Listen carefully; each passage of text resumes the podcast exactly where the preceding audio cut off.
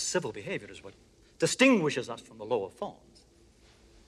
It's what enables us to communicate, to go about things in an orderly fashion without attacking each other like beasts in the wild. Civility must be rewarded, Captain.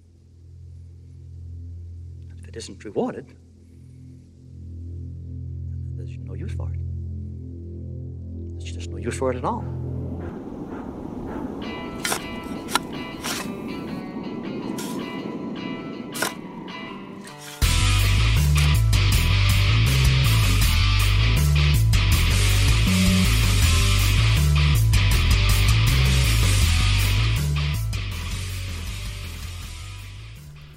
Welcome to episode 41 of The Graveyard Shift, where each week we watch a movie from the horror category and break it down into the good, the bad, and sometimes the downright confusing.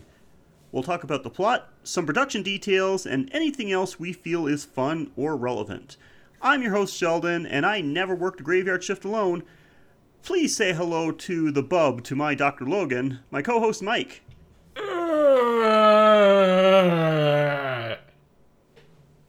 That's you, right, Mike?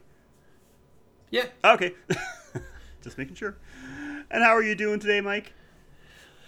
It has been a busy, productive day full of lots of stuff getting done that needed to be done, and this is one of those things. So yay, I'm I'm feeling on a roll. Well, that's good. That's good. Speaking of on a roll, here we are with part three of March of the Dead, our tribute to the late George Romero and his Dead series. Can't believe we're, you know, 75% done right now. Yep. So, so far we've talked about the groundbreaking masterpiece Night of the Living Dead and Dawn of the Dead. Before we get into the next entry in the series, Mike, do you have some more info about Mr. Romero? Well, sure we do. After this movie that we discussed, he went on to film. Well, before that, he filmed Knight Rider and Creepshow. Excellent movies based on. Uh, well, Knightriders. Did you ever see Knightriders? I have not. That's one I'm not familiar with. Yeah, apparently it's like some drama. It's uh, some drama about a group of modern day jousters who reenact tournaments on motorcycles. I'm down. I'd watch that. Sounds like an episode of Jackass. There was a uh, a horror movie with motorcycles in it about this. Uh, I think it was a British movie. These bikers they kill themselves so that they can come back from the dead and be immortal. I forgot what it was, but it was some uh, 60 or 70s movies, clearly made by people that are just like, oh, those bikers. yeah. Those bikers with their rock music and jousting. Their leather jackets. So, anyway, the cult classic success of Creepshow led to Romero to do Tales from the Dark Side, a horror anthology series from 1983 to 1988, and also a great movie with Blondie in it. Debbie Harry as a witch. but, uh, you know, he was on. You, you can't say that uh, he was a genius at everything because with the 90s came Monkey Shines about a killer helper monkey, two evil eyes, aka Due Occhi Diabolici, 1990, an Edgar Allan Poe adaptation in collaboration with Dario Argento. The Dark Half, written by Stephen King, and Bruiser, about a man whose face becomes a blank mask. Boy, that sounds like some psychological shit. I saw that movie, and yes, you're right. And uh, yeah, it's not good. Huh. But it has so much, it has such a good premise. I mean, like losing your face. Come on. Mm-hmm. I guess that all that's all it had going for it. Yeah, it, it was it was weird. It, it does it, I, it really does have a good premise. It's uh, if you saw it, like it, that description doesn't give it a whole lot of uh, detail. It does have a good premise, and I saw it, and you know, saw the cover in a video store. I was like, hey, George Romero, I'll give it a watch. And uh, no, it's not good. I won't give it a second watch. No, and I don't recommend it. But in the 90s, he also remade Night of the Living Dead, but uh, he just stuck with executive producing it so that Tom Savini could direct it. Yes. Savini was also responsible for the makeup and special effects on uh, Dawn of the Dead, Day of the Dead, Creepshow, and Monkey Shines. Romero had a cameo appearance in the Academy Award winning Silence of the Lambs as one of Hannibal Lecter's jailers. Ooh. And finally, in 1998, he directed a live action commercial promoting the video game Resident Evil 2 in Tokyo. The 30 second advertisement featured the game's two main characters, Leon and Claire, fighting a horde of zombies while in Raccoon City's police station. The project was for obviously was obvious territory for him because the Resident Evil series was heavily influenced by the Dead series. The commercial was popular, although a contract dispute prevented it from being shown outside Japan. So check it out on YouTube. I And- definitely will because that sounds amazing. Capcom was so impressed with Mar- with Romero's work on the job, it was strongly indicated that he would be directing the first Resident Evil film, and that's why it was so good. Oh wait. He didn't want to make another film with zombies in it, and he couldn't make a movie direct based on something that isn't his, he would claim. Although in later years he did write a script for the movie, so it was saved, and it was rejected in favor of Paul W.S. Anderson's movie, so it wasn't and oh my gosh, they they just they just went with the guy. I don't know if because he was banging Milla Jovovich or. I mean, you can't blame him for that. But what you can blame him for was a fucking boring ass movie. I mean, all it had was the laser grid. I mean, that scene was great. Everything else was such a long wait to get to it, and then when you got there, you're just like, "That's it." But Mike, it was so fresh and stylish. I did like the ending when she woke up and found Raccoon City had already been uh, devastated. Yes, that was That was uh, a good That was a great scene. Yes, but yeah, overall, Although- I'm not a fan. One kill and one ending and an ending does not a good movie make. No, certainly But does you know- not. But you know what is a good movie? This one. So let's get to it. Yes. So, like I said, we're at part three of March of the Dead. So, why don't you tell everyone what's next in the series? First came the night, then came the dawn. Now it is the day of the dead. Mm-hmm. That's right. And here is a little info on Day of the Dead. Released in 1985, Day of the Dead is an American horror film written and directed by, surprise, surprise, George Romero, and was described by him as a tragedy about how a lack of human communication causes chaos and collapse even in this small pie slice of society. It had a $3.5 million budget and had a box office return of approximately 34 million. A great return, seeing as that is almost 10 times its budget, but still, it's far from the rate of return of the previous two films. In fact, uh, Night of Living Dead got back, like, what was it, like 150 times its budget, something like that? it has a Rotten Tomatoes score of 82% from critics and 75% audience score. Can't argue with that, really. I might give it a little higher, but that's that's actually pretty decent scores. Now, as for the plot, a small group of military officers and scientists dwell in an underground bunker as the world above is overrun by zombies. So, we started in Night of the Living Dead with the first glimpse of the outbreak. Dawn of the Dead showed us the world coming apart and uh, the dead starting to take over. Now, with Day of the Dead, basically the world's gone into the toilet. The people in this one, as far as they know at least, are the only people left alive. So, uh, even though you already kind of alluded to it, Mike, what do you think of this one? I liked it. Yeah, It was a decent. It was a uh, likable movie. absolutely. Don't know if it had the same effect on that like the other two did. At least in this recent, like you know, watching again for the first time in a in a little while. Um, but certainly good. To be quite uh, honest, for a long time, this is probably when I first watched the series, like uh, all three movies in a row. Um, so this would have been probably like late '90s. For a long time, this was my favorite in the series. It was only in recent years that I started appreciating Dawn of the Dead in a new light, and that one became my favorite. But uh, yeah, I still really love this one, and we're going to get into uh, into why we both like this one very soon. But first, Mike, uh, just a little trivia: Did you ever wonder why the word "living" doesn't appear in the titles for the sequels? So Hmm, I, I assume there's a good reason. there is actually. So after Night of the Living Dead, uh, Romero and co-writer John Russo couldn't agree on what direction to take the series, and you know it ended up in court. of course, like all great stories do. um, so it was actually shown in court that it was actually Russo that came up with the title, Night of the Living Dead, but Romero was shown to actually own the movie rights. So what was the court solution? Romero would could continue to make uh, make the movie series as he saw fit, gave him complete control over what direction it was going to take, but was not allowed to use the uh, use the word "living" in the titles.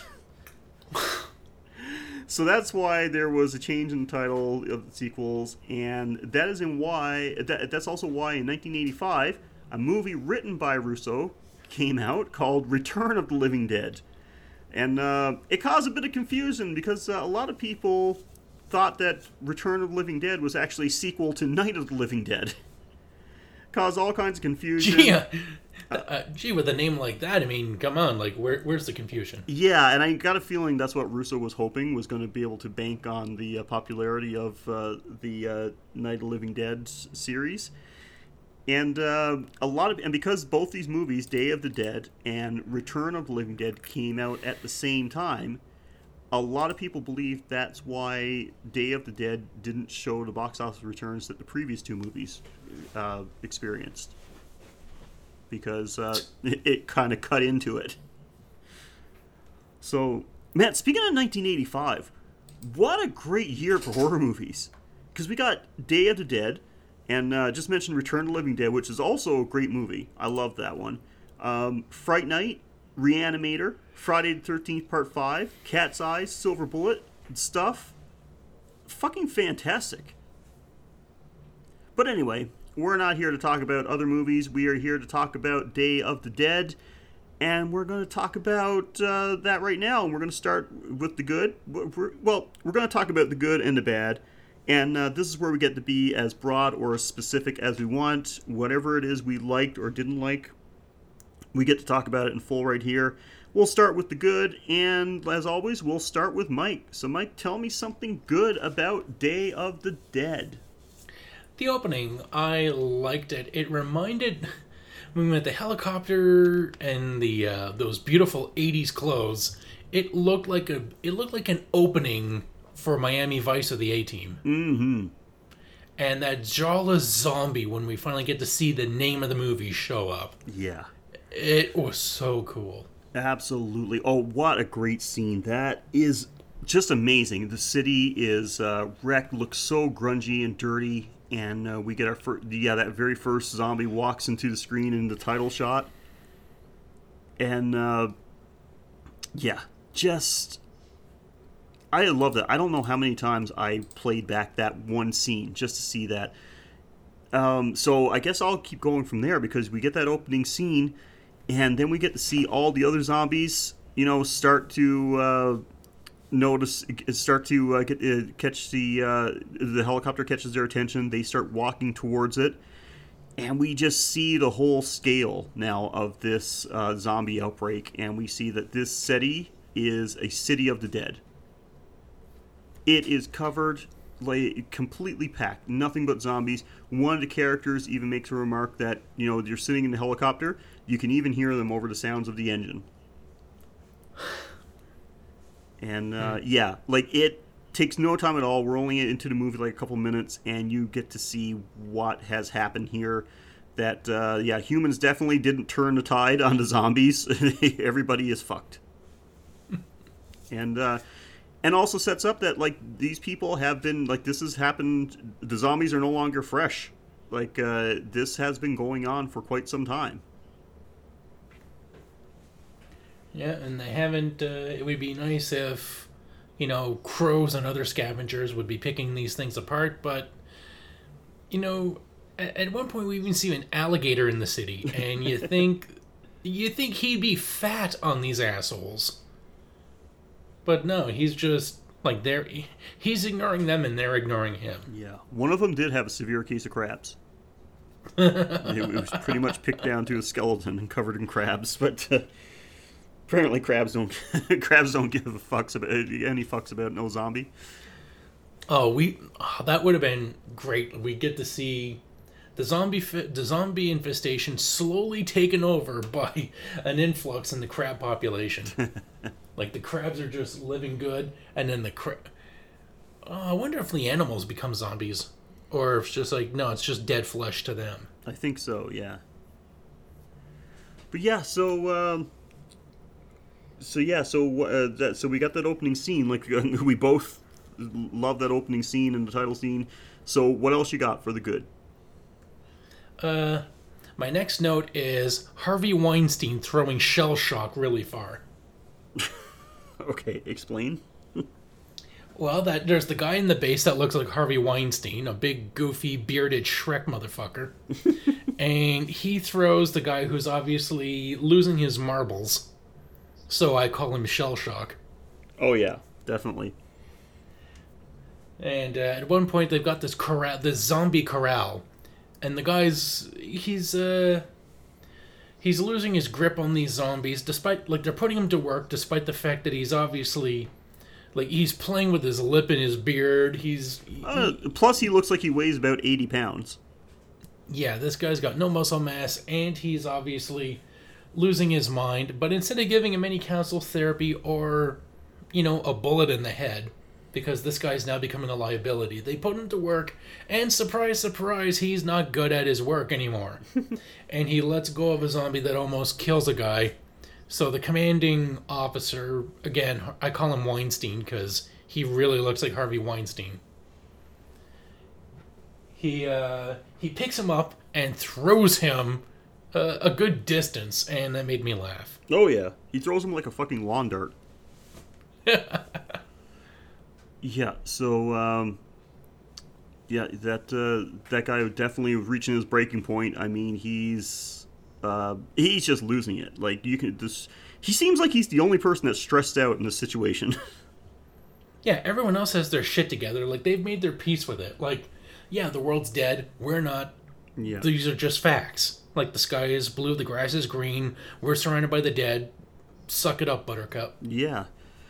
And um, okay, so we already I already kind of touched on it a little bit uh, when we talked about the opening scene, but I just want to take a, moment just for my uh, next entry on the good column, the look of the zombies in this one, because in Day of the Dead, I uh, sorry, in Dawn of the Dead, I did mention that as much as I liked the movie, the uh, look of the zombies was actually pretty bad. It was just pretty much people with just like grayish blue face paint.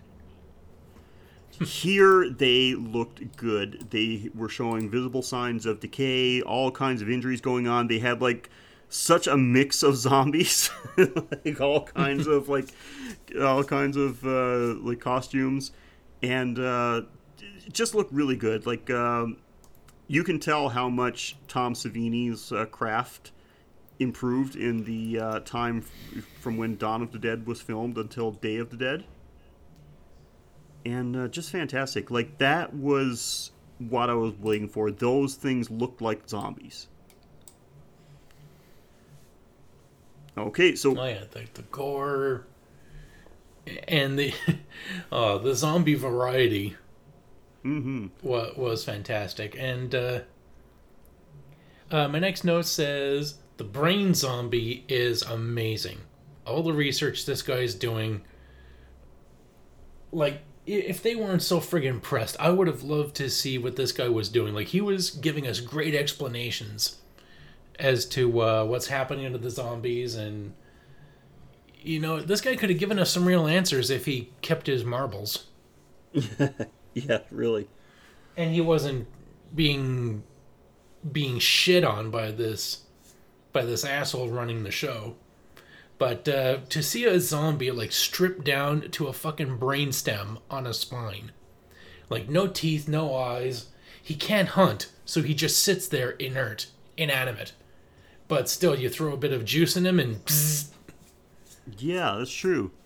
Like something right out of, uh, well, I mean, the doctor was nicknamed Frankenstein, and that looked like a scene like it could have been right out of a Frankenstein movie. so, it was so, such a great puppet. it was, to yeah. see. Like just a human being reduced to their minimum function components. Yeah. So let's let's talk about that. Like uh, since we already talked about look at the zombies and now like that scene because ju- the practical effects in this thing were fantastic. Once again, uh, Tom Savini, you know, heading up the uh, the effects for this one, and man, they were turned up to fucking eleven in this movie. The the gore, the look. We already mentioned a bit. Look at the zombies, they look great. Um, the gore in this, any t- any of the bites that you saw, like holy shit, you could actually see like layers of tissue being ripped off when people got bitten.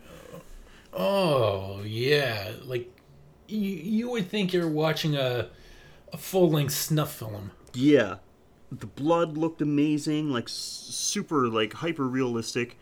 Um, so since we're talking about gore, let's go into like I know because I know for sure we're both going to have these on our list, but let's talk about some particularly gory scenes where we get to highlight some of this, uh, some of the work. Um, the uh, uh, you know stress guy that you talked about, this uh, eighty pound like ball of stress, when he gets bitten on the arm. Uh, because for some reason he decided the best way to uh, take out a zombie was to like I don't know roll into a ball and like take out its legs. Um, the zombie gets a hold of his arm and just takes a bite out, and man, when he rips that flesh, holy crap! Not to mention the zombie looked just insanely good. But uh, he gets his arm bitten, and the zombie just tears out the flesh. You can see like the layered flesh on his arm. Oh, muscle, sinew. in 1985 and like it puts some of the effects i see today like uh in some movies where when you see like a zombie bite or anything uh this looked so much better than any other thing i've seen up to this point um and same thing when the guy when during the same scene another one of the uh, soldiers gets bitten on the neck and um Oh yeah, yeah. Weinstein, yeah, Harvey Weinstein. He's the guy that gets bitten on the neck when he's trying to ambush. No, no, no, it, not that one. The scene, exact same scene where this uh, uh, Mr. Stress gets uh, bitten on the arm.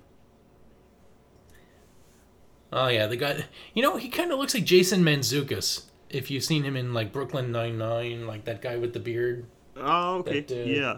Well, That was the guy that uh, played this soldier anyway, the one that gets bitten, that dies, that uh, Steele uh, sh- shoots him, puts him out of his uh, misery because he said, tells him like, uh, you know, I don't want to be one of them.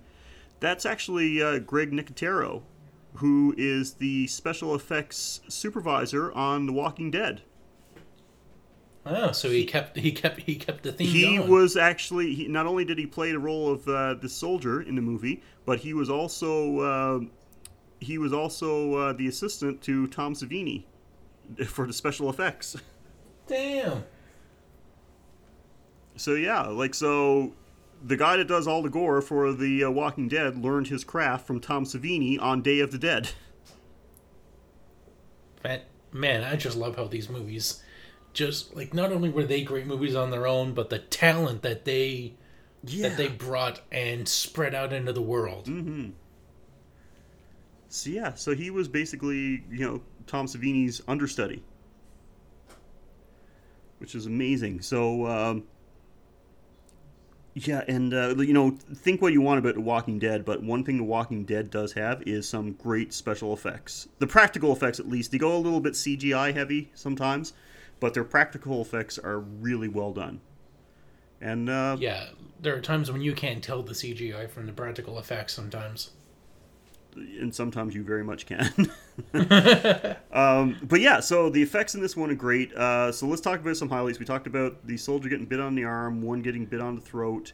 Um, Uh, when uh, when John Belushi gets torn apart, oh, and his eyeball is like his eye, his eyelid gets freaking peeling his eyeball out. Oh, oh, bites off so his beautiful. bites off his fingers.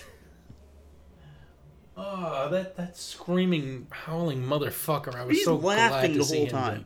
Uh, we're going to talk about him because I'm definitely sure we both got uh, him on our list later Yeah, on as and, well. and it and it and it doesn't belong in the good column. But no, but for the good column, his demise was awesome. He just gets pulled apart when he, yeah, they grab his face and start peeling back the, the skin on his face just below the eye, and all you see is like you know they rip off his eyelid, and all you see is the big bulgy eye. Oh, I good. was just thinking like, you got to give Moss air. Yeah. And then there's another one of the soldiers that gets ripped apart, and uh, he gets his head ripped off slowly, very, very slowly. And It as was like the it was like the thing. it is, yeah, it's like you see, like they're already ripping out his guts, and he's still screaming. He, he's really screaming after he's been decapitated. His head is still screaming. This is and okay, I got to mention about the scream because you, do you actually notice the sound of the scream about how it gets higher and higher pitched as like they pull his head off? yeah. Okay, so I actually had some, found some information on this. The reason why Tom Savini said he did it this way because he said you'll notice that, yeah, he's still screaming after his head pulled up, but his um, esophagus and larynx are still attached. And the reason why his scream gets higher pitched as they're pulling his head back is because his uh, his voice box's larynx is getting stretched out. so it makes his scream That's what I was thinking. it makes his scream higher pitched. And I'm like, when I read this, I'm like, Tom Savini, you are a twisted motherfucker, man, to even think of adding that. and you and he actually says, yeah, you'll see that you'll see that uh, he keeps screaming until his like the uh, the freaking like esophagus f- f- connecting his head to his body detaches. Once that detaches, the screaming stops. Yeah, because he's still screaming. It's just that he has no air in him to do it. Yeah. I'm like, that is so disturbingly amazing. Why you would even add that detail into the death, but so cool.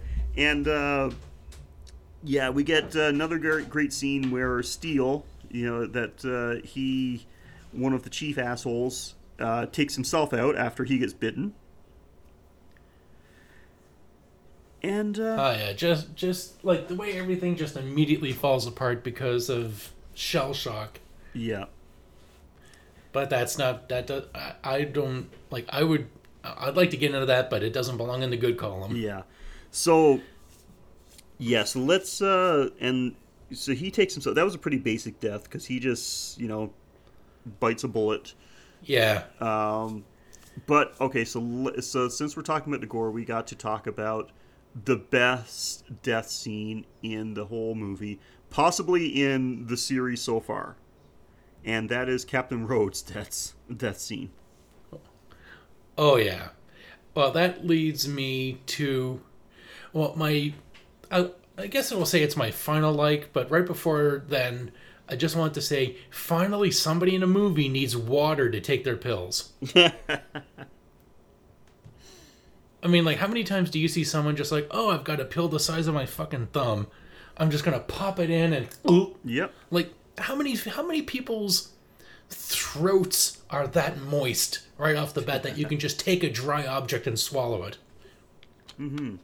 But, no, this one when she pops a pill, she goes to the water fountain and drinks it, and I'm just like, yes, finally someone remembers how pills work. Yeah. but yeah, the best like t- Captain Rhodes' death, I.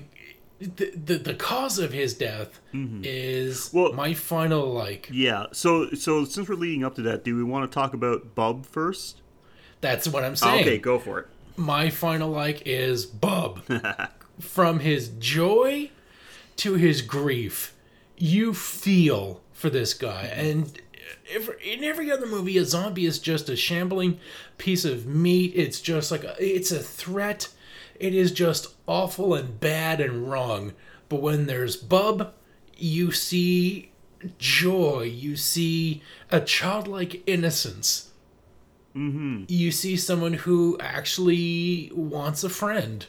Someone who i guess either they fed him enough like i guess if you feed a zombie enough they become docile or just you know just spending time with him. Bub cares. Yeah. and he loves he laughs he cries. And and you feel it right there with him mm-hmm. What I got from it was kind of like with Bub was because he's being fed. Um, I kind of I guess it's kind of like an animalistic type of thing, like an animal.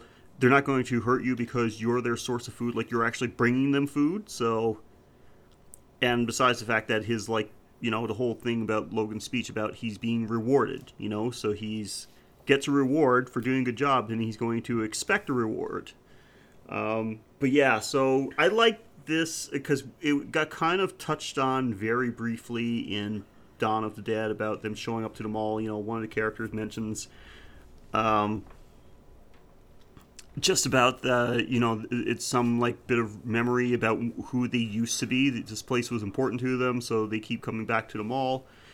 It gets explored much more deeply in this one with uh, Doctor Logan's experiments with Bub. Um, and you kind of know right off the bat too. I think from the first time I saw this movie, it was no surprise that uh, when he talks about reward, I'm like, he's feeding them people. What else? Yes. What else are like? I mean, I don't. You can't give a zombie a chocolate bar or, or pieces of other zombies. Yeah. So. Um, so yeah. So that was no shock to me, but uh, yeah, Bub, like, was such a lovable character. Yeah, who knew a zombie could be so endearing? Mm-hmm. I mean, when you see him get that cassette, and like the guy, like he's got his finger in front of him, and you just think, oh, Bub's just gonna bite that fucking finger. But no, he just watches the finger go down and follows his own finger, presses the button, and when he hears the music, he's just filled with such joy and bliss. Yeah. It's like, oh, pretty, With it- like pretty sound. Without saying without saying a word, Bub might have been like the most uh, expressionful, uh, most uh, expressionless character in the sh- in the movie. Oh yeah, he had like the clearest, most sensible and reliable motivations Yeah. in the entire. He was the best character in this movie to me. Yes. He he was pure and he was innocent. So now that we talked about Bub, um, we got to talk about the best uh, death scene in this movie, which was Captain Asshole's death, uh, caused Oh, by yeah. Bub, because Bub is pissed because you know his only friend that he had uh, gets taken out, and he's Uh, angry. d- d- when you first saw this movie, how sad were you when you saw Bub cry? Oh, he was so yeah, man. I, it's it's so silly when you think about it because we were watching this movie about this zombie that's getting mad because, you know, getting upset. But like, yeah, like once again, like the the guy that played Bub, like he But the yeah, that says zombie everything understood. in his facial expressions. Ah, that he understood death when he saw the guy lying there. That he wasn't thinking like, "Oh, you're gonna get up." Like, like he knew Mm-hmm. he's not gonna get up. He's not gonna share music with me anymore. He's not gonna. He's not gonna talk to me. He's not gonna read to me. Yeah, and when he It's first sees him, like he's still got the chain around his neck, and he's got like the he's got the end of the chain in his hand. And he's like kind of pointing at it, like the end, like almost like he's saying, "Hey, look what I did! I figured out how to take the chain off." Uh, but when Bub cried, like just that look of sadness on his face when he realized the guy was dead. Mm-hmm. And I was just like, oh, like I, I, I teared. I, I didn't quite sob, but you know, I, I felt a little choked up. Yeah. And um, yeah, so that leads to after all the other soldiers have been taken out by the horde of zombies. Uh, great scene as so- well. Uh, the elevator coming down with all the all the zombies, like the platform elevator. And none of them ever thought, hey, how about we just jam the elevator or you know send it back up? Yeah, they all just No, e- watch it. everybody just fucking flips out. Especially one zombie falls off the elevator almost at the end. He just does like a total like face plant. face plant. I'm like, I hope that wasn't intended. I hope that wasn't some stuntman. It's just some asshole just fell off the elevator. he got shoved off and bam. Amazing. Uh, yeah, so the whole bunker gets flooded with the zombies. So good to see all these zombies uh, marching through here. Takes it all the soldiers, and we get to one left, uh, Captain Asshole, and Bub is the Bub doesn't take him out, but he's the reason he gets taken out because Bub we see later we see earlier remembers how to use a gun, which is a zombie with a gun. That's that that's a, is a, a great concept right there. Um, yep. Uh, he keep he keeps popping them, and his aim is not too bad. No. he's not hitting anything And vital, but something he, else. he's fucking them up. Yeah, and something else I want to say about the scene. Uh, that's definitely got to go on the good list. Uh, finally, someone in a movie gets shot and reacts to it like they actually got shot. because he gets hit in the back, like in the shoulder, and you can actually see like his whole arm goes numb, like he's got nerve damage.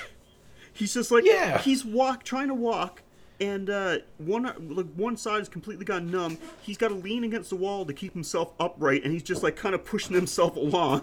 And I'm like, see, this is the realistic reaction to being shot. Yeah, and he's like, ah, ah you fucking zombie, ah, you fucking creep, dum dum. Makes it- ah." makes it- Like he's just, oh, You puss fuck. I'm, I'm gonna make a resolution to call more people puss fucks in my day to day life. Um, so it makes it. He, he makes it down a corridor, but Bub's got him in his sight. Thinks for a second he's maybe gonna es- escape. Opens up the door to like, geez, must have been like 150 zombies right outside the door. just a wall of hands coming and he grabbing him. screams, turns he around, turns tries to get away, and Bub just plugs him. gives him one more pop to send him into the horde, and as he gets pulled into his doom, he gets a salute from Bub. yeah, Bub salutes him before walking away, and never to be seen again. Except in an episode of The Walking Dead. Yeah, they did do a. They've done a lot of uh, a lot of George Romero tributes in uh, in uh, Walking Dead. They did a Flyboy, uh, Flyboy, or yeah, Flyboy, right? They did uh, Flyboy zombie in one episode. Um, they did a Bub zombie, and um, Wasn't it the actual actor? It was actually Bub. Oh, it was? Oh, wow. Okay. I Yeah. thought it was a tribute to him, but no, it was so. You know what? I'm going to say it's canon, and that's uh, that's actually Bub. yeah. Um, That is pretty cool. So, yeah, but oh my god. So he gets shot for the final time. Still alive, though. Bub didn't shoot him in the head or anything. You know, he's still alive when the zombies grab him and literally rip him in half. Tear him in half, like, while the horde of zombies, the main horde, is like munching on his top half. he's still alive, mind you, while from the waist. He's torn in half from the waist down, and his bottom half is being dragged away by like two other zombies. And he's saying, choke on it, you fuckers. Choke on it. and he's oh my god, such a good scene. And uh, a lot of people don't know this, but I got to say something about the scene that uh, I read. So apparently, to save some time, um, for the the entrails that you see, and during the ending scene, uh, instead of making up a bunch of entrails, Tom Savini got lazy and just got a bunch of entrails from like a uh, uh, like pig entrails from a butcher market or something. and um, the day before they were fo- supposed to film that scene, put it in the fridge so you know keep them cool. So when they go to use them, they'll be all ready to go. Um, And they won't, and they won't be attracting flies. yeah, but uh, put them in a fridge that turned out not to be plugged in. So he got this bucket of festering pig guts left in the fridge, and because they were on a tight schedule, he just said, "Fuck it, we're using them." Uh, so Ugh. filled up the fake, you know, the the fake uh, Rhodes body with the actual real rotting pig guts, ripped it apart. Um, long story short, when they yelled "cut" on that scene, uh, everybody in that scene ran uh, ran away gagging from the smell. so that is freaking awesome. So that was actually real guts you see in uh, Rhodes' demise, and uh, yeah, just a good scene. And then we get you know just loads more gore because we get to see the zombies in a big feeding frenzy for the next five minutes. Including the clown zombie Yep. and the football zombie. Ah, I love the picture you sent me of the clown zombie. Does this taste funny to you? um. So I wonder if he ta- I wonder if he tasted funny. Yeah, that was it. um, shit. So yeah, great gore. Get to see one one zombie has like a pile of like guts and limbs on a cart and is pushing it around. It's like a little trolley, a little wheel trolley. He's got like a big pile of guts on it and just like pushing it down the hallway. he's he's craft services. Oh my god, it was so good. Instead of like just eating there, he just like I'll I'll just save these for later. Uh, but uh, yeah, so that just the gore, like all those scenes, so gory and just so good. The zombie kills as well were all really good. Uh, Thomas Savini, this is like the highlight of his work. It is so amazing. Um. So yeah, so you said that was the end of your good list. Yep. Okay, I got one more thing to mention. Because since it came up in the other two movies, finally, it took three movies, but George Romero finally wrote a female character that wasn't useless. Mm, for the most part. I, come on, she wasn't a bad character. She. Uh, I mean, like, we'll get to the bad part. I'll wait for the bad part to. You know, she was like 80% good, 20% fucking awful. Okay, well, I'll agree to that. She certainly wasn't a perfect character, but at least you know it wasn't some like weak, hysterical woman like all like every other woman he's written into his movies. No, that was her boyfriend. yeah, he was a bit crazy. Yeah, but you know what? That in a zombie apocalypse, that would probably be me. Completely losing it. um. So yeah, so we talked about the uh, we, we talked about good. We mentioned the gore, some great kill scenes, uh, some char- good characters. So uh, yeah, if you're ready to go into the bad, then I am too. So, shall I start off with the bad? Sure. Rickles. You mean that was that the Belushi guy? Yes. Oh, Oh, my fuck. god. Have there been. There's not many more characters in movies more annoying than this guy. His laugh. No, this th- this guy was the evil Ed of the movie. Oh, yeah. Evil Ed wasn't this bad. And I hated Evil Ed. But oh, wow. Everything, no matter what, it wasn't. The things he would say wouldn't be, like, remotely funny. And he had this crazy, maniacal laugh after everything he said. Just. Please, I, I was right from the first time I saw this movie. Somebody please shoot that guy. And Yeah, you think somebody would tell him, "Hey, act like a fucking human being." and um, I, I don't even know what to call him. He was like Steele's little pet monkey. I think that's what I got. I, that's what I got to put in my notes as. A, how, a howler monkey. Yeah, like Steele was bad enough, but like this guy, and even even in death, like he actually went out laughing like that. Uh, I was just like, well, at least he'll quit screaming. Eventually. Yeah. So I had to put that down. Oh my god, I don't know why. Well, I like I understand that the reason why that character is there, so you would hate him, so that you'll enjoy his brutal death even more. But y- it really like, did it have to be that over the top? No, it just seems like a mark against the movie. If you need to make a lightning rod for for the audience's hate, Yeah. I think that you've lost confidence in your movie. Mm-hmm. Like you shouldn't like you should have characters that are likable or at least unrelatable and understandable rather than just being like, well, we need to have one some character for the audience to hate. Does the audience need to really hate a character to to enjoy a movie? Um. Yeah. I mean, how, I mean, like Darth Vader, great villain. Do you have to hate him? No, you understand him. And Darth Vader, it turns out, like later, he's a bit of a sympathetic character when you understand what exactly happened. Um, you can have a bit of sympathy for him, but like this guy was just like, no, he's there to annoy you. It's already like a tense situation. It feels the whole movie setting where they're underground feels claustrophobic.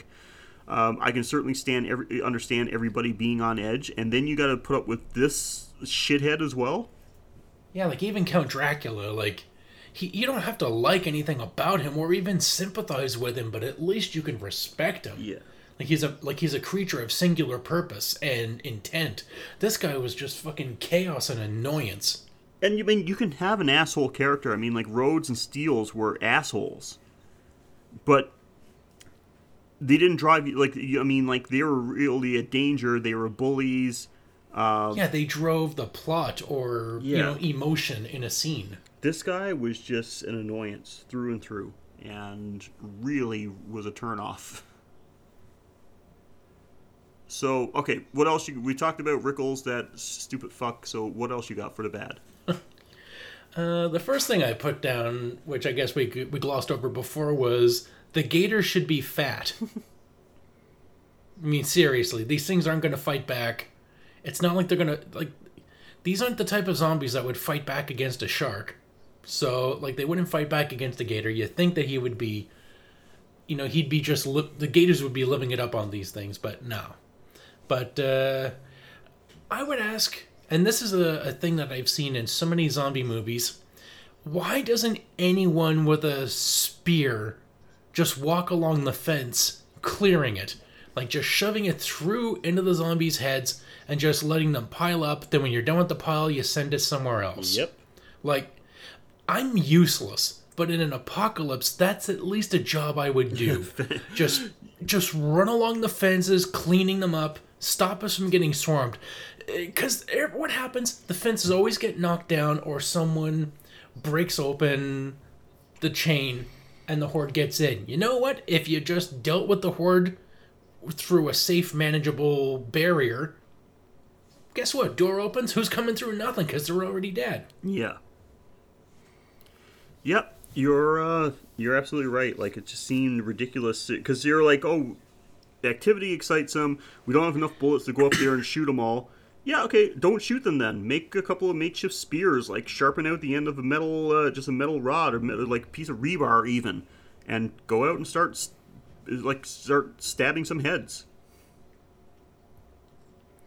So yeah, that was uh, I agree absolutely, and uh, it's just it's just people like the people have been in this this situation long enough that they should be smarter about how to handle the zombies, and uh, Oh, that leads into the fir- uh, something I've got on my uh, bad list is the amount of ammunition these people waste taking out zombies. Uh, first of all, like I mean, like I said, they've been living in the zombie apocalypse for quite a while. They're fully aware, uh, like this is not new information that you have to destroy the brain. They're sh- Yeah, and it's not. And they're military trained Yeah. with close quarters combat training. So when they get take when they get attacked in the mine at first, when uh, shell shock loses his grip, you think with three soldiers there, nobody should have gotten bit. Yeah. They all have close quarters combat training. They all have marksman training. But what happens when the shithead that gets bit fires his weapon all over the place, killing another one of his guys? And chaos reigns supreme when it none of these people like these military guys are dropping like morons. It's like they aren't a trained Yeah. combatants. Like I'm pretty sure if I was in that situation, I'm there, you know, close quarters with a zombie, but I got a gun.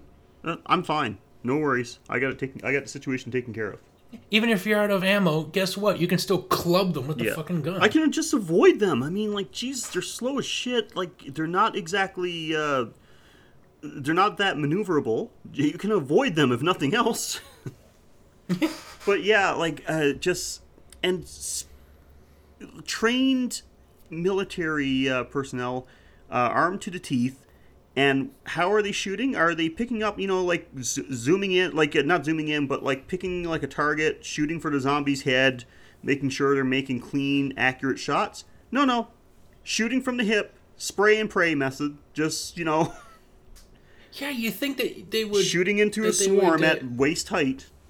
Yeah, you think that they'd be adjusting their guns to like short bursts to save ammo and uh, and conserve and like keep their grouping right. But no, they're spraying all over the place, and it's like, have you not killed a fucking zombie before? Like tight controlled burst, like maybe a th- like maybe a three shot burst in the head, bam.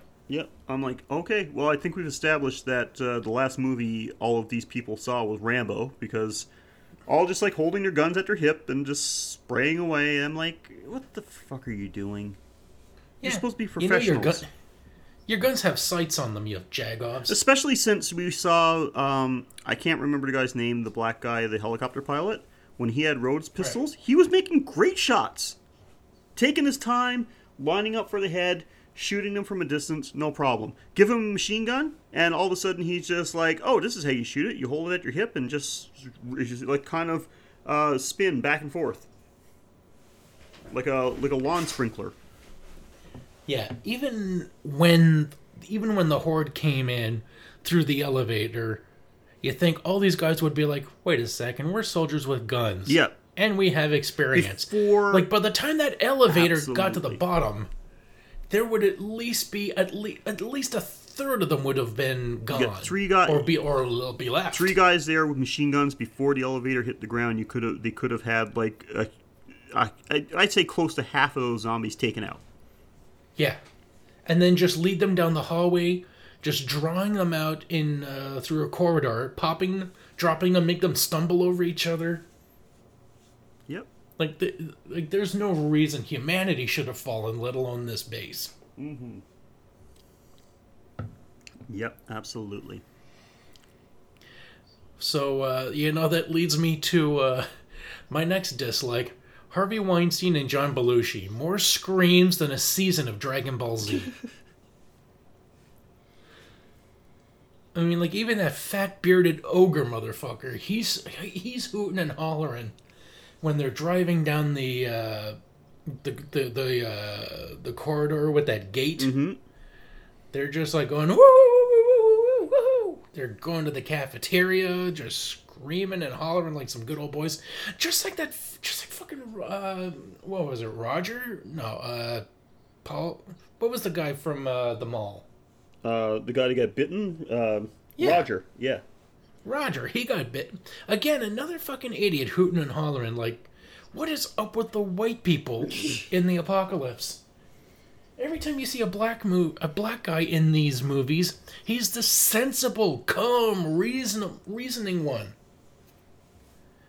Yeah. They need to uh, really need to relax. Like uh, once again, just uh, like just Steele's uh, Steele and Rickles, just like such an annoying uh, pair of characters. Uh, you know, in contrast, I love that I love that Jamaican pilot. Yeah. He has like he even has like he's got his trailer which is decked out calling calling it the Ritz. And it looks fucking great. It looks resplendent. And when he's uh, trying to comfort uh, what's her name? Mm-hmm. What is her name in this movie? Um, Woman. Yep. so when he's speaking to woman and he's you know she she's uh she's drinking and she's just saying like she doesn't want to talk. And he gives her just like this beautiful pearl of wisdom. It take more energy to keep quiet than speak your mind. And i was just like that's that's brilliant. Like there's a brilliant guy and then he's surrounded by a bunch of psycho honkies. It's just not okay. So what about you any more bads I don't think so. Like, uh, there's dialogue is not great, but I mean, it's it's okay. It's uh, better than the dialogue in the uh, the first two movies, as far as I'm concerned. But Yeah, it takes it takes a turn or two, and especially when the guy calls him like a jungle bunny head. yeah, Like fuck. Like, do you need to have racism in every movie? yeah. So uh, it's- not great. The acting. What do you think about the acting? in This? Did you think it was a step up from uh, the other two, or about the same? Ah, it was two extremes. Yeah, Like the the wacko annoying assholes, and then there was uh, Shell Shock, who again, why was he even tolerated? The second he lost his marbles, you'd think, okay, we're gonna put him in quarantine for uh, about uh, about two weeks. Just you know, give him time to calm down, get to normalize, give him time to regulate. And if he doesn't, if he's permanently broken, then you know you gotta you gotta put a bullet in him and move on. Yeah, he was the worst actor as far as I'm concerned because he just uh, every every line he get, gave sound very forced. How do you express discomfort? Scream. Yeah, Well, what, what, what about emotion? Like, let your voice crack a little. You mean like screaming? No. Like, how about like just, you know, like let your voice quiver a bit when I'm screaming. No. Yeah. He used to respond to things like you would swear he was a teenage girl. um, but yeah, it, it was just uh, his lines were very forced. Once again, I mean, there's no stellar actors in these uh, in any of these movies, but uh, The Jamaican pilot I he liked. wasn't bad actually. Oh, and that and that Irish actor. Mm-hmm. I can't imagine the zombies ever going for him. That guy was just fucking bones. Yeah, he is uh, pretty tiny guy. Holy crap! Him, him, and uh, Mr. Stress. I don't know who was the tiniest out of those, but he had some good lines though. It's like when he's talking about the the, the condition of the radio. You know, he, he's the uh, radio operator. He's the tech guy, and he's saying like he can't, you know, contact anyone. And they're like, well, you know, why not? Why don't you uh, you fix it? And he's talking about the conditions of the radio, and one of the soldiers says, "Well, how about you lay off the fucking booze and fix the fucking radio?" And he's like, "Well, if we're down here any fucking longer, I will have to lay off the fucking booze because there won't be any fucking booze left." I, like that. Like, I mean, not delivered great. Like, the, he, like he's not a great actor, but just a line. Like, he did do that line well. yeah, so it vacillates between horrible acting characters and one or two uh, people that do get you to go along with them. Like you believe. Like I, I'd have to say, the Doctor was a great actor because he genuinely gave you the the sense that he's, you know, he may be a brilliant person, but he's also completely detached from the reality of his situation. yeah. I mean, like when you see him, like his eyes opening and his voice quivering, like you can tell, like he's, like he's reluctant, like he's reluctant to admit what's happened, and you can tell that he's, you know, he's cracked. Mm-hmm. Yeah, that is true. Like there has to be a reward. I mean, without reward, there's there's no civility, and it, it must it must be rewarded. I liked, uh, even though he's very over the top, not the, the Doctor, but uh, Captain Rhodes, um, uh, Joe uh, Joe Pilato. yep. He's so over the top, but like I did like it though. He's so fucking intense. His Wikipedia page, if you see him now, he looks like a mercenary. Yeah. He's like he never lost that look. Um, it's just like funny, like especially when uh, the first scene when you see him and Doctor Logan interact when they're having the meeting, and Doctor Logan shows up late, and uh, he keeps like yelling at Logan, and Logan keeps cutting him off and saying, "Is there food?" He's like, I'm running this shit show now, Doctor Frankenstein. He's so It's- angry. It's like you're watching two inmates in an asylum argue over who's the king of the I'm cafeteria. watching this. Is like any moment he's gonna start ripping off his shirt, just tearing it open, and start beating his chest. Just, oh my god, he is so intense. He is, it is cra- absolutely crazy. So, we were talking about the bad. We're going into the good, what we liked about it. So we obviously like this movie. we're talking about the bad. Do you have anything else for your for your, the bad list? Uh, no, I'm good. You know, um, what did you think about the, the music in this one? I liked it. It very was uh, eighties. yeah, and it really like we heard the robot chicken theme before in the mall, but it was kind of like you know vague. But this time, when we see the uh, the zombie getting chained up in the lab and they turn off the lights, then you really hear that. And Yeah, I'm like, all right, now it's solidified. yeah, that's true. Okay, well, yeah, I don't have a lot uh, bad to say about this. I think we mentioned just a couple annoying characters. Once again, like all these movies, acting for the most part not great. Some dialogue is a little sketchy. Um, but oh, overall, like I mean, that those are it, it's minor. Like overall, I definitely enjoyed this movie. Uh, I totally agree with the eighty percent rating. I'd give it between seventy five and eighty. Uh, mostly for the zombies and the gore in this one. I think they did a great job. So, if there's nothing else for the bad, I guess we're going to go to the what the fuck category. But uh, the one thing I had for the what the fuck, I already talked about it, and it is about the uh, the stretched out larynx. And uh, me, it's just, uh, you know, I'm just wondering what is up with this girl's dreams. Like, what the fuck is the hand wall? Oh yeah, the hand wall thing I kind of get. Like it's just because your mind kind of makes you know dreams are always kind of weird.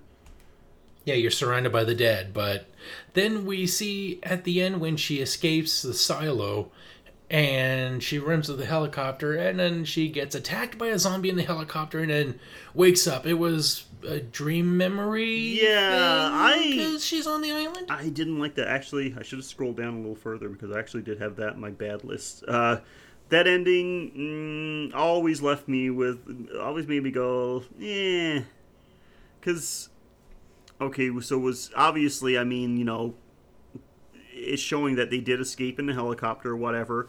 But that, uh, the dream ending where she opens up the helicopter doors and zombie hands grab her and then she wakes up. It makes you think, okay, so what did this actually all happen? What we saw, or was, was it just a memory, or did she just dream that? Uh, it's Dreaming while running to the helicopter. yeah, from the zombie apocalypse that her fucking boyfriend brought on because oh my god she he gets bit she cuts off his arm tries to save him and how does he reward her thinking of him he opens up the fucking fence Yeah. and lets all the Oh, zombies not in. only- not only- and then yeah. he curls up in the fetal position hits the button once they surround him to bring it into the base like he is actively sabotaging he's not like chaotically moving he has just decided i need to murder us all yeah. It's like I'm gonna kill. that's my, how he rewards the girl who defended him. I'm gonna kill myself and kill everyone else along the way.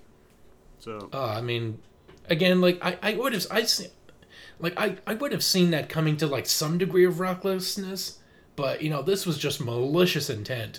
Like every time she showed him some compassion, or she didn't put up with his bullshit, she tried to set up like boundaries with him, or you know, sedate him, give him a good night's sleep, and he's just like, "Oh fuck you, you bitch! You don't tell me what to do," and it's like. Well, yeah, someone has to because you can't do it anymore. You're broke. so yeah, so that's I absolutely I agree. And I didn't have anything else for what the fuck, so I guess that's it for the uh, for the actual movie details. So I I have a feeling we've already talked about it, but I'm going to ask you anyway. What would be your choice for your little segment? Ah, there's so many beautifully justified grisly ends on this week's kill of the week. We've got the doctor who, after realizing how he's rewarding his patients, gets dispatched with, again, way too many bullets. Like you think that you want to kill the doctor, you don't want him coming back, bang, one shot in the head. But no, they empty an entire clip into him, hmm. Which is not really justified, but it does set the impetus for Bub. But I gotta say, like, as much as I love seeing those soldiers, those fucking hateful soldiers, each one of them meeting their end, the it, it's got to go to Bub. Bub taking out Rhodes. Mm-hmm. He he stalks him he gets he almost gets dropped by by Steele, aka Weinstein, who's sneaking up on him, about to put a bullet in him, but then Bub gets defended by fate as another zombie bites Rhodes, and then he ends up killing himself. But so he stalks down Rhodes, mean, pops right? him in. Pop, yeah, Steele gets Steele gets bitten in the neck before he can ambush Bub.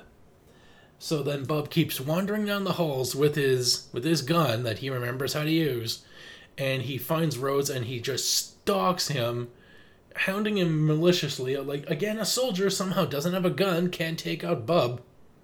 But you don't want to face off against Bub because his aim is true.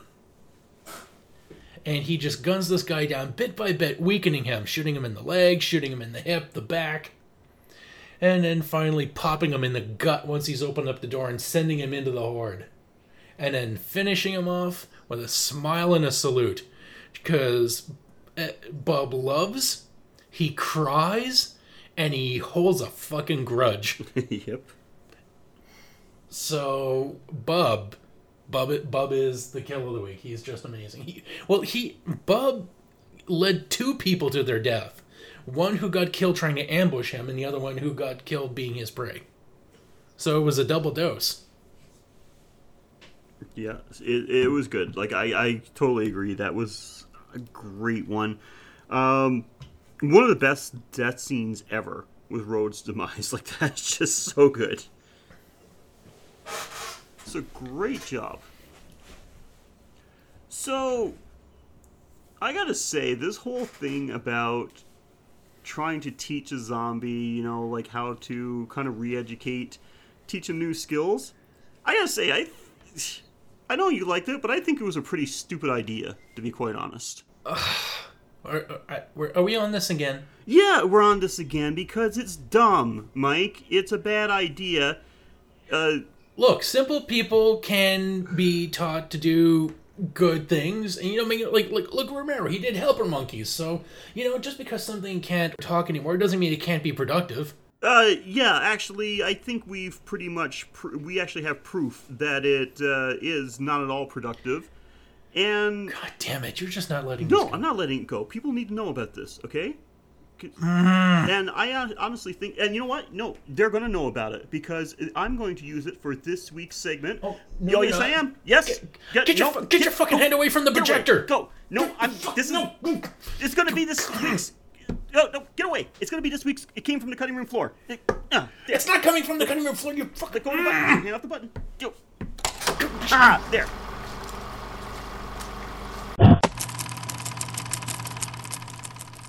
Hey, Mike. Hey, Sheldon. What the hell is that? Oh, that's my helper zombie. I named him Bub. You know, like the movie. Helper zombie?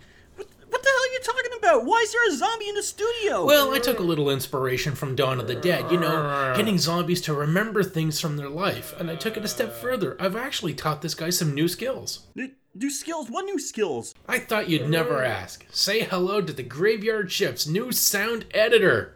What? I taught him how to use editing software. Now he can edit all of our audio and leave me with some free time.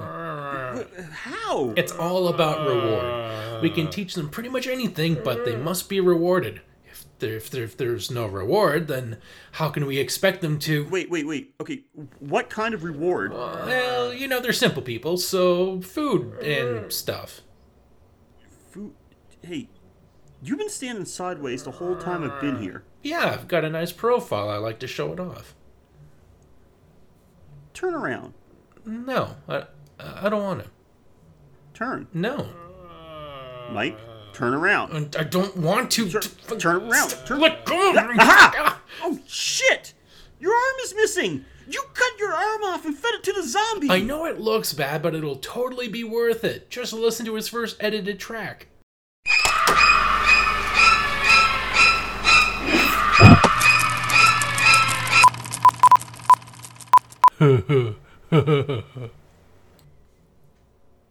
Mike, that was awful. Okay, so more training will be needed. Okay, hold out your leg. No, Come on, be a team player. get, no, get away! Stay the hell away from me! It'll be quick. No, I No. get away! Get. No! Oh, whoa. Oh well. now he's dead, or deader, whatever. You know, Mike, it's for the best. He was starting to stink up the place. All that work, and I still need to edit the show myself. Yeah. And thanks to your stupid idea, now you have to do it with one arm. Um, hmm. Maybe you should do it. Me? Trust me, dude. It'd be faster if you did it yourself with one arm. That's what she said. And that's why you don't have a helper zombie. Yeah, know, we could have. Yeah, well, I think hopefully you learn your lesson. What am I saying? You never learn your lesson. Fucker. But, eh. By the way, good, great job on getting a new arm. Eh, thanks, I got it on loan from Dr. West. Oh God. Ah. so guys, that is Day of the Dead. Um, all in all, I fully recommend it. Uh, great third entry to the series. Uh, good to see it uh, at the point. At this point, you know, the series was just a trilogy, and it was good to see it, uh, a trilogy that didn't end on a crappy note. It was actually pretty good. Um, so what did you think of the movie? Did you agree with what we had to say? Did uh, were we way off? Did you have some points that uh, you want to talk about that we missed?